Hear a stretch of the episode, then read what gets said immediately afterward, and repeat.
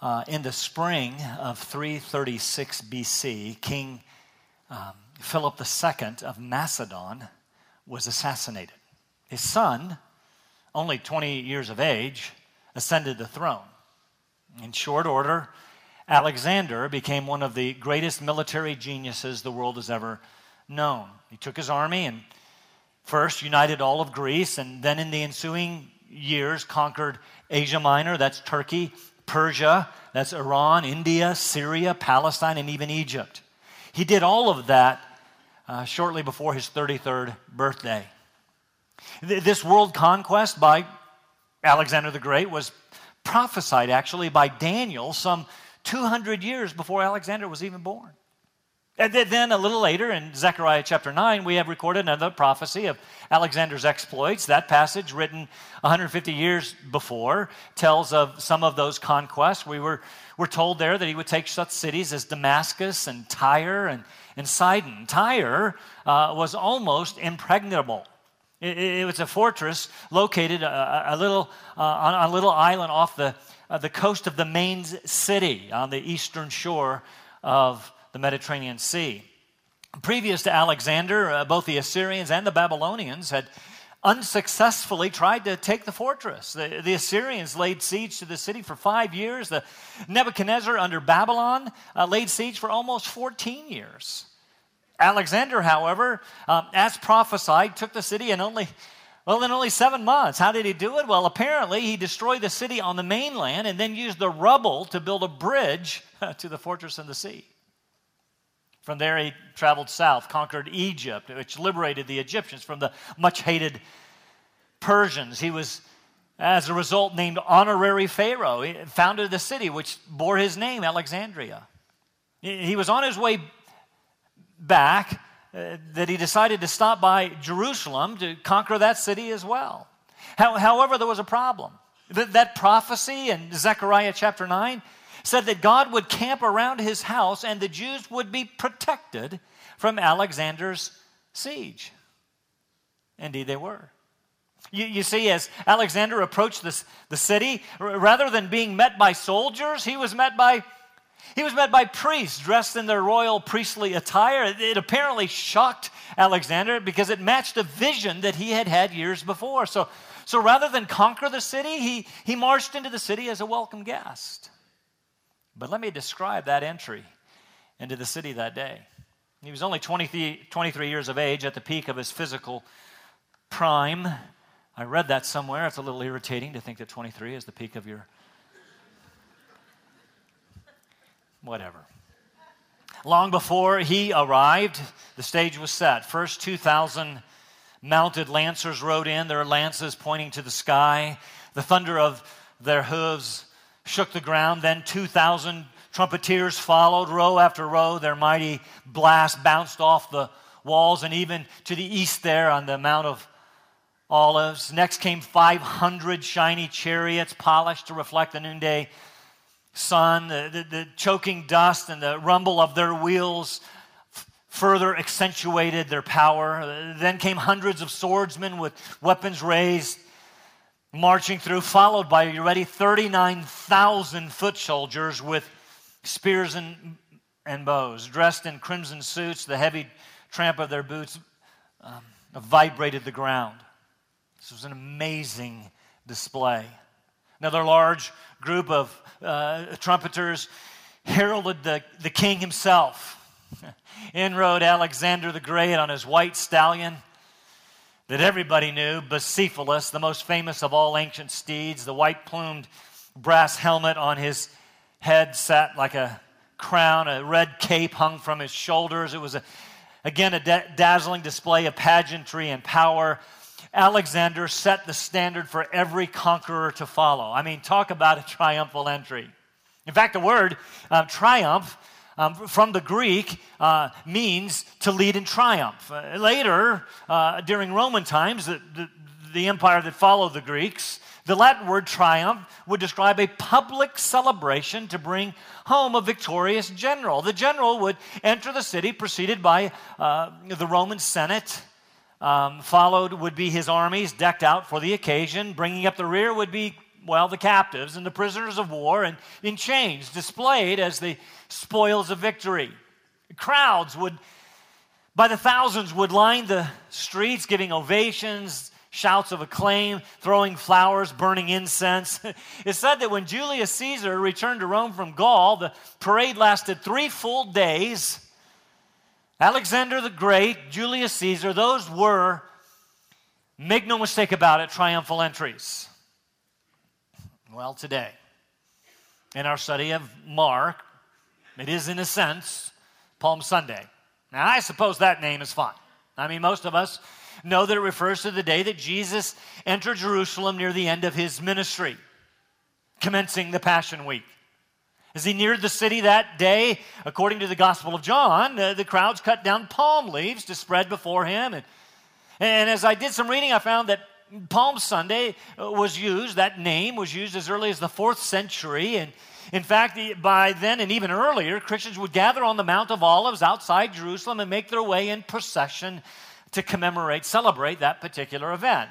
But, but what is it that we commemorate on Palm Sunday? Well, everybody knows it's the triumphal entry. Uh, that's right. The, the, name used to refer to Alexander's grand entrance into the city some 360 years before. But I got a question for you. Who in the world called Jesus riding in on a donkey the triumphal entry? Yes, you say, it's the heading in my Bible. It's right there before the story. Well, of course, you do understand that the titles and notes in your Bibles aren't inspired. They're just there to help us under, understand and make our way through this scripture, know what we're reading. Triumphal entry. Are you kidding? I mean, who named it that? It's not in the biblical text, to be clear.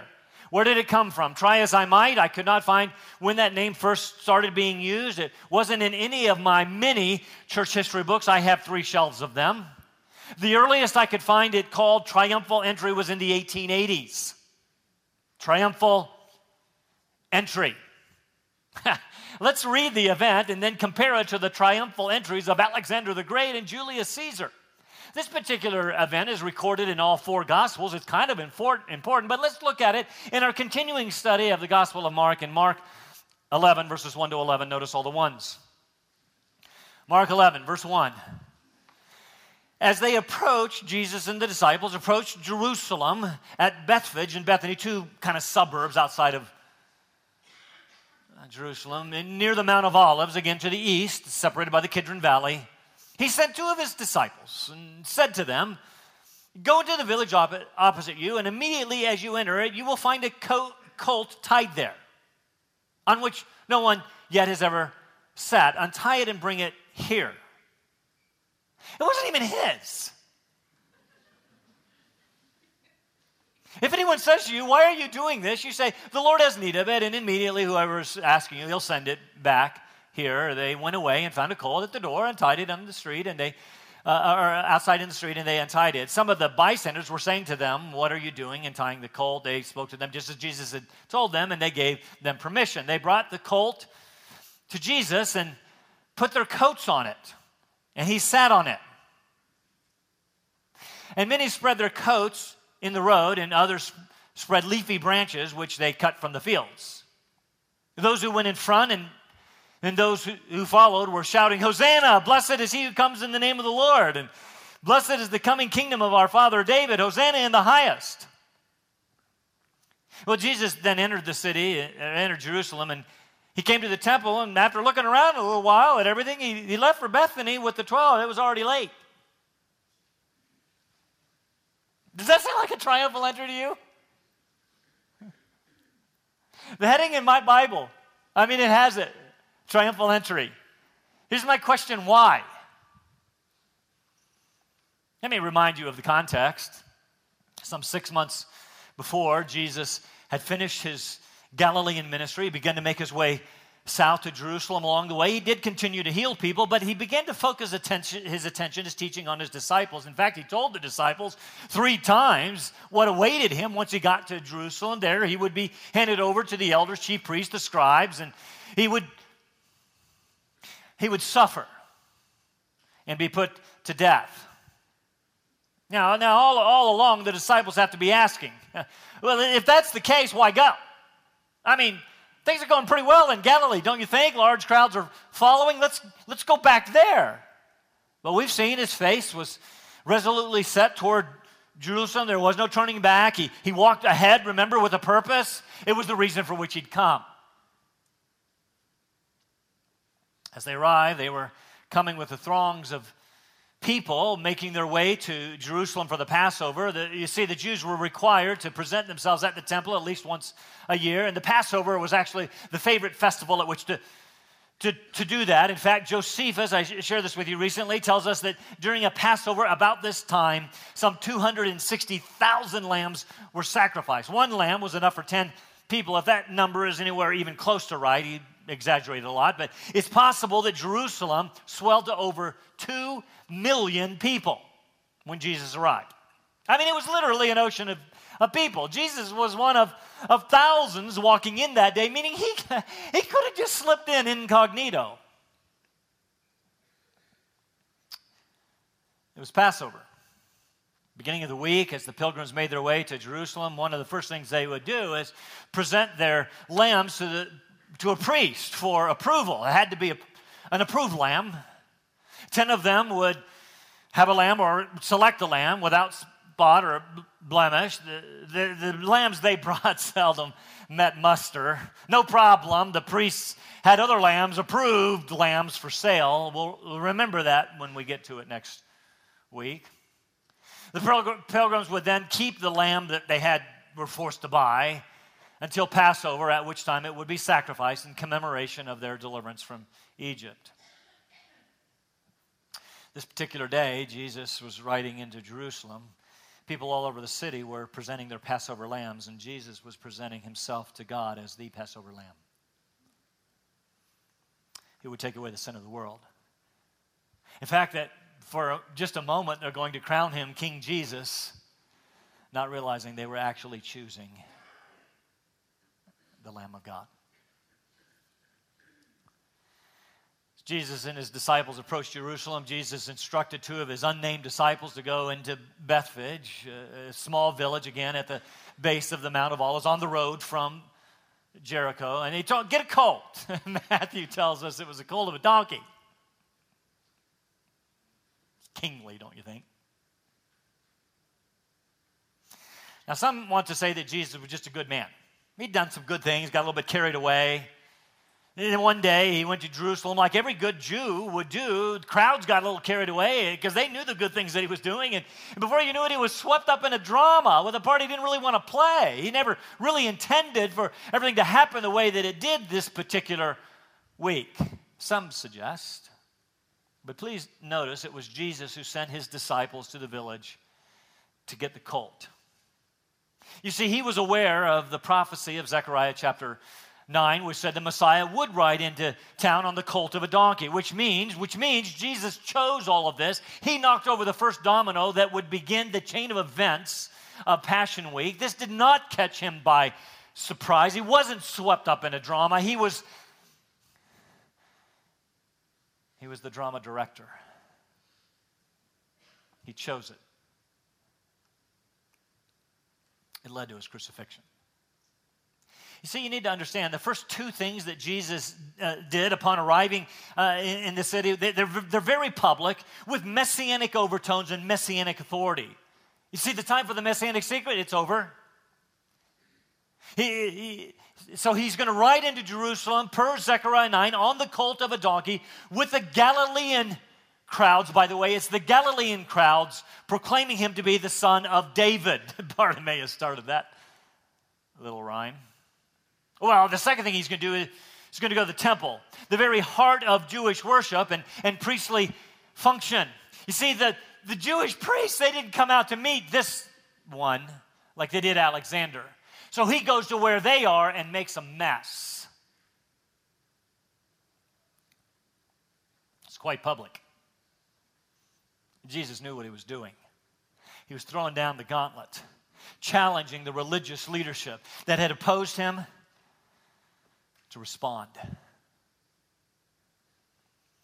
As the disciples return with the, uh, the, the, colt, they spread uh, coats on the colt, and Jesus rode it into town. Mark says that were crowds with him, meaning they had come from Jericho before and after. Likely the uh, again the same crowd that had seen Bartimaeus healed. Maybe they had even seen Lazarus raised from the dead. That's important. You see, they, they were coming with him. These were pilgrims, likely Galilean Jews. It's important. As he came, they spread out their cloaks before him, symbolic of sovereignty, his right to rule, well, them. They, they, they, cut leafy branches from fields. John tells us that branches from palm trees to make a path. And they start crying out before they even get to the city. Hosanna! Blessed is he who comes in the name of the Lord. Blessed is the coming kingdom of our father David. Much of that is actually a quote of Psalm 118, one of the Hallel Psalms, often proclaimed during these festivals. And this one was a psalm of deliverance. In fact, it's often called the conqueror's psalm. Riding a donkey, he was. Probably started with just a few people, soon caught on. Many were chanting. We read the crowd was shouting. So much so that Matthew tells us all of the city was stirred, and they, they, it's actually a bit of an uproar. In Luke, we read that the Pharisees, they become indignant, told Jesus, Tell your disciples to be quiet. To which Jesus responded, You know this, if I tell them to stop, the stones will cry out. Time for the messianic secrets over. Now, you have to figure at this point the disciples were looking at each other thinking maybe you know maybe jesus has been wrong maybe this it isn't suffering and death after all. Maybe he's going to go to Jerusalem and be crowned king. Maybe they were secretly bumping fists. Uh, this, this could be better than Galilee. I, I mean, it really was quite the display, don't you think? Well, let's compare it with a real triumphal entry, shall we? Alexander rode into Jerusalem on a white stallion named Bucephalus, means ox head, symbolizing strength and dignity. It was the most famous, as I suggested, of ancient steeds, kind of like high o silver away. Jesus rides into Jerusalem on a donkey, not really a donkey, the colt, the baby of a donkey. What's his name? I don't know, Eeyore? You see his feet dragging on the ground. And it's a colt. Not trying to be disrespectful. I want you to get the picture. Baby donkey, menial beast of burden, no dignity, not much of a symbol of royal majesty, but there are some parallels. But this beast symbolized, you see, more of the kingdom that Jesus came to bring.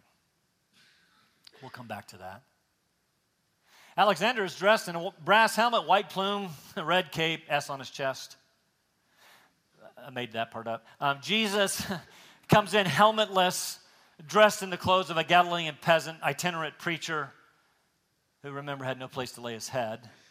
Alexander follows an impressive army lances, swords, bows, arrows, chariots, cavalry, soldiers, trumpeters. Who accompanies Jesus? Well, he made his way to Jerusalem, no doubt accompanied by the 12. We remember them, valiant soldiers they were. In fact, in a few days, one of them is going to take a sword, actually a kitchen knife, and with a mighty flourish, cut off someone's ear.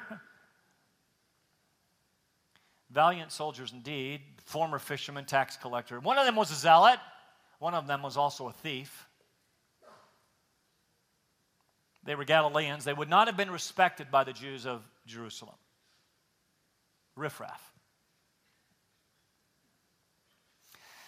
His entourage was completed by formerly blind, maimed, crippled, leprous, dead people. Bartimaeus, you see, would have been there. Jesus told him, Go. Bartimaeus came, followed. Jesus just told him in Jericho. Zacchaeus, uh, uh, Zacchaeus would have been there. He was that diminutive tax collector who decided to follow Jesus just days before. Lazarus would have been there since Jesus had just raised him from the dead. In fact, this is interesting. John chapter 12 tells us that, that many of the people were coming out actually from Jerusalem to, to meet Jesus. Well, not really. They wanted to see Lazarus. They'd heard the story, they'd never seen a dead man walking. So the, the, the, the, very, it's very important to our understanding of what's going on here. Yeah, there were thousands, maybe hundreds of thousands of people there that day.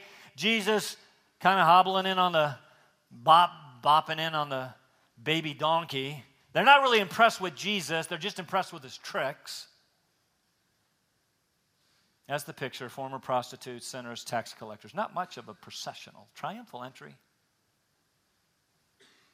Instead of flowers and incense, there were only the cloaks of peasants and branches cut from nearby trees. Instead of trumpets, there was only the sound of common people crying out, Galilean common people crying out, Hosanna, blessed is he who comes in the name of the Lord. And finally, it was obvious to everyone who Alexander was when he rode in. I mean, that's what the parade was all about, setting the stage for the entrance of the king. Jesus rides in. Some of the crowd began shouting, Hosanna. Some of them don't even know who Jesus is. You see, in Matthew's account, they ask the question, Who is this? Hosanna, who is this? You almost get the idea that the crowd was the one caught up in a drama, the excitement of the moment. Everyone had gathered for Passover. They were uh, celebrate the Exodus from Egypt. Uh, they were looking for a Messiah some days. They were in a deliverance mood, maybe. Hosanna, blessed is he who comes in the name of the Lord. Hey, that's kind of cool. Uh, the Messiah might be riding into town. Here he comes. Wait, who is it? Triumphal entry. If this is a triumphal entry, a coronation of a king, as some call it, King of Kings, it has to be the most pathetic triumphal entry, the most pathetic coronation of all time. As one commentator said, this is almost like a Kmart style coronation, a blue light special. I mean, what's going on here? The, the, crowds were yelling, crown him, but by the end of the week, a different crowd, another crowd, would be yelling, crucify him. A, a crowd claiming him as their king, at the end of the week, another crowd would say, We have no king but Caesar. A crowd proclaiming Hosanna, which means Save us now. Another crowd at the end of the week would say, You saved others. Come down from the cross and save yourself. Triumphal entry, are you kidding me? You bet it was. How so? Because in entering Jerusalem, he set in motion the events that would culminate in the first Good Friday, his death and burial, leading to the event of all time, three days later, his resurrection. They just didn't get it. You see, Jesus came as a victorious conqueror, but not like the ones the world was used to, not like the one the Jews expected, not the ones that we respect. Triumphal entry, yes. He came as a conqueror and fulfillment of that prophecy in Zechariah 9. I suppose we ought to read it. Rejoice greatly, O daughter of Zion. Shout in triumph, O daughter of Jerusalem. Behold, your king is coming to you. He is just and endowed with salvation, humble. First eight verses talked about Alexander. This one, humble, mounted on a donkey, even on a colt, the foal of a donkey. Why did he have to fulfill this particular prophecy? What? If you were writing the script, wouldn't it have been different? Well, well, why did he? Why couldn't he come on a mighty white horse, regally dressed with a mighty army?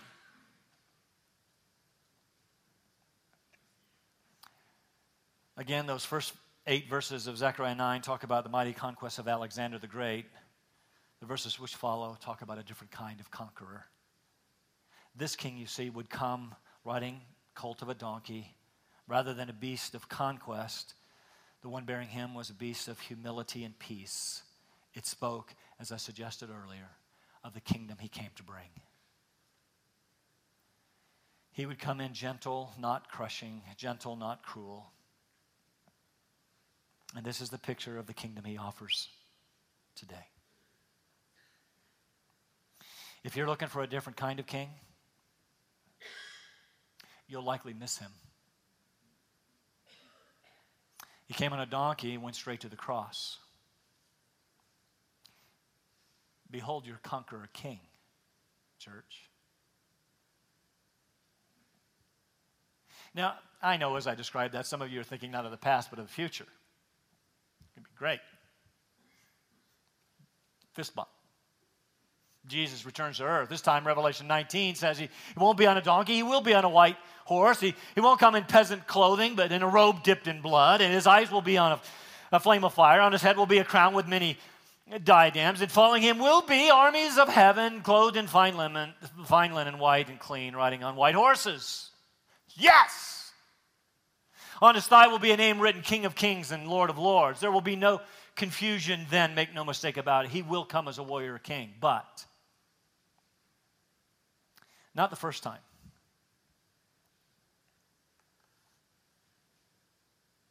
And yet, I'm going to suggest that even as he came the first time, he came as a conqueror. But what did Jesus come to conquer? He came to conquer his old foe, Satan. Well, Satan would bruise his heel on Good Friday to follow that first Palm Sunday. Jesus would rise from the dead on the first Easter, thus crushing Satan's head. He came to conquer death. He came to conquer sin, your sin. He came to conquer sickness and disease. He came not to take life, but to give it. You see, the Jews thought their Messiah, when he came, would be a military conqueror. They much preferred an Alexander type Messiah, one who would throw off the tyranny of Rome. But when Jesus came, he was not so much concerned with Rome, he was concerned with the tyranny of sin. He came not to free people from the slavery to Rome, but from slavery to sin. Yes, this was a triumphal entry, but not one they expected. The king came to give his life as a ransom for many. His kingdom, you see, is not like the kingdoms of this world. His is an eternal spiritual kingdom. And as we have seen, it was not made up of the mighty, the noble, the strong. It was made up of the poor, the broken, the mourning, the gentle, the hungry, the thirsty. It's a different kind of kingdom. And if you're looking for something different, you might miss it. Let me close with this thought. When you think of the triumphal entry, I want you, I'm talking Jesus' triumphal entry, I want you to know something. It's still going on. Three days? It's nothing. Parade's still happening. Not only that, if you are a follower, a believer in Jesus Christ, you are part of the triumphal procession. 2 Corinthians chapter 2. But thanks be to God who always leads us in triumph in Christ and manifests through us the sweet aroma of the knowledge of Him in every place. For we are a fragrance of Christ to God among those who are being saved and among those who are perishing. To the one, an aroma from death to death, to another, an aroma from life to life. I want you to understand what Paul is doing. He is describing a triumphal procession. This one is being led by God Himself, who is the conquering king. We are the soldiers, if you will, who follow. And we become an aroma to those who are watching. What does this mean? Remember, when the victorious army came marching into the city, the, the, the crowds would, would, would burn incense and they would throw flowers in the way of the soldiers. And as the army marched over the flowers, the fragrance released with the burning incense would waft through the entire city. It was a celebration, it was a smell of victory. We too, as we make our way, provide an aroma of God through Christ to those watching, to those who are being saved. That is, to those who will identify with the victor King Jesus, we are an aroma of life. And sadly, to those who say no thanks, we become an aroma of death to those who are perishing. We are an aroma to people today. You may be here this morning and you've never made a commitment of your life to Jesus. You, are like those, those pilgrims and, and, people in Jerusalem. They, they, they knew something was up. And like the first Palm Sunday, you, you may be asking, well, who is this? I'm interested in knowing about Jesus. I want you to know today that he is King of Kings and Lord of Lords. Of all of the triumphal entries that have ever been, all of the armies that have ever marched, all of the kings that have ever been crowned, none is as important as this one.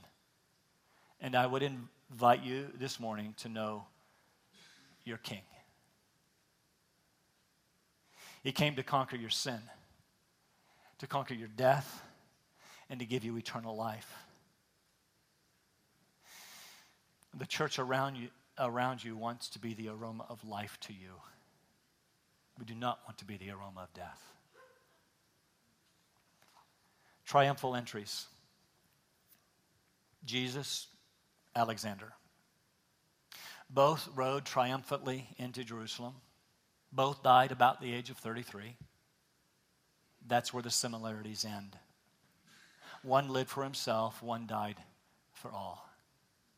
The Macedonian died on a throne, the Jew on a cross. One led vast armies, the other walked alone. The Macedonian, well, he shed blood. The Jew gave his blood. One made slaves, the other set people free. The Macedonian conquered every throne, the Jew every grave. Alexander won the world in life but lost it in eternity. Jesus gave his life but won it for us for eternity. Alexander the conqueror is dead, but through Jesus, death is conquered. Triumphal entry? You bet. Behold your king, church. And there's coming a day when the cries of Hosanna, blessed is he who comes in the name of the Lord, will be changed to, worthy is the Lamb who was slain. Let's pray.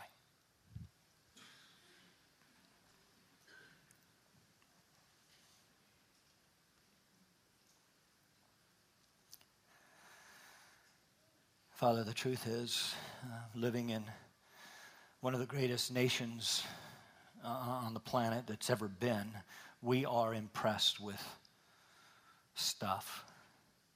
We're impressed with power and authority and might, and,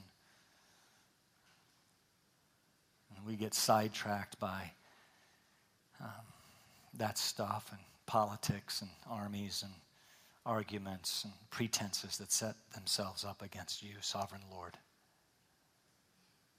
And we have been reminded uh, today of the kingdom that Jesus came to bring. Easy for us to accept it and the relative prosperity in which we live.